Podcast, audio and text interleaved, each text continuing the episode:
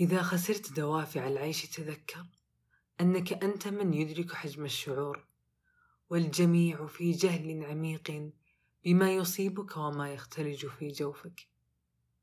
أنا سمية وهذا بودكاست مواسم. ذاكرة لا تهدأ. تخضع فيها أفكار عنيفة لنقاش مستفيض لا ينتهي. وتغلي فيها المواقف وتفور إلى أن تصل إلى الروح التي بدورها تعيش مع العقل بتواطؤ حزين.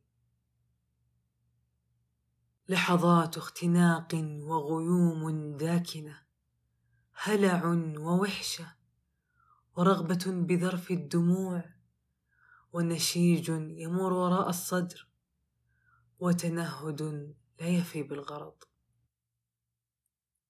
تخيل أن تلك الأشياء لا تنتهي بل تبدأ دائما.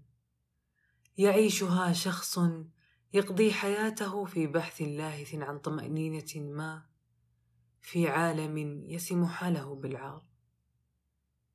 يحاول النهوض والمواجهة ولكن ذلك يقتل شجاعته. فيتراجع في كل يوم خطوة إلى الوراء.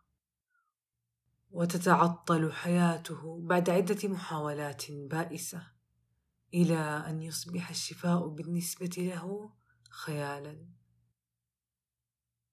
تلك هي وصمة العار. قالب نمطي سلبي تصاب فيه روح كل إنسان يعاني من مشكلة واضطراب نفسي. حتى تحوله من كائن طافح بالحياة وراغب بالمقاومة والعلاج والتخطي إلى جسد ذابل وما نفع الروح إذا أنهك الجسد وشلت أركانه؟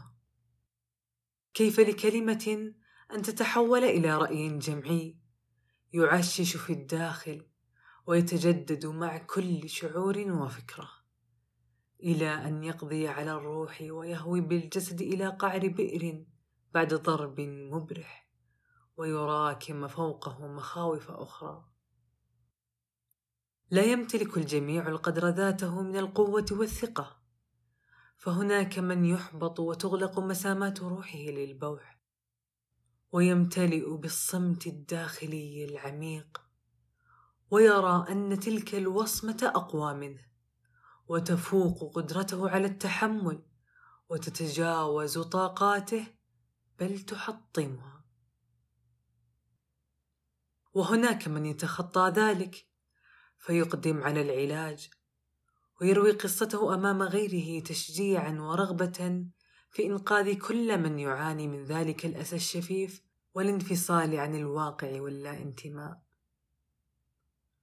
فإذا خسرت دوافع العيش تذكر أنك أنت من يدرك حجم الشعور والجميع في جهل عميق بما يصيبك وما يختلج في جوفك. كن على يقين أنه سينجلي ذلك شيئا فشيئا إذا استعنت بالله وعملت بالأسباب. تقدم ولو خطوة واحدة لتخرج من ذلك الحيز الذي يهوي بك يوما بعد يوم. تسلح بالأمل والإصرار وبالشجاعة. كن لنفسك مرفأ حين تتخبط بك أمواج الحياة. واطمئن فهناك إمكانية للوقوف بعد السقوط وللنور بعد الظلام وللسلام بعد الحرب. وبقدر اشتياقك لنفسك ولاستعادتها أخلق حالة دفاع ووسيلة حماية. لا تنعزل لتدع الوصمة تؤثر على شعورك وأفكارك وسلوكك بل تحدث عن مشكلتك أمام من تثق به واطلب المشورة. واسعى جاهدا للبحث عن الطرق الصحيحة لمواجهتها من تواصل مع المختصين وطلب للعلاج أو انضمام لجماعات الدعم. تخيل أنها لحظة واحدة شجاعة واحدة كفيلة بتبديد كل المعوقات وإعادة المياه لمجاريها. اقرأ واطلع واحلم. ولا تبقي تلك الأفكار حبيسة عقلك ولا تلك المشاعر حبيسة صدرك. ابدأ بنفسك بالتثقيف الذاتي والانفتاح على مواضيع الصحة النفسية. وعند اكتسابك لأي معرفة تساهم في التوعية لا تتردد في مشاركتها عبر مواقع التواصل الاجتماعي أو في مجالس العائلة ومقاعد الدراسة والعمل. لأن القضاء على الأفكار التي انتشرت في المجتمعات ككل يتطلب وقتا وجهدا من المنظمات والمؤسسات والأفراد. بادر بكل ما أوتيت من قوة تأثير لتثقيف المجتمع ونقله إلى حال أفضل.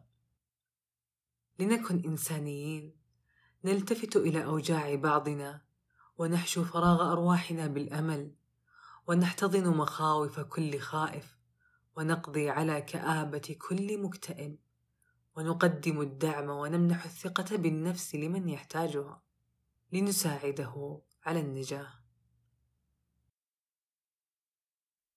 هذا البودكاست تابع لمركز سعداء للاستشارات والدراسات النفسية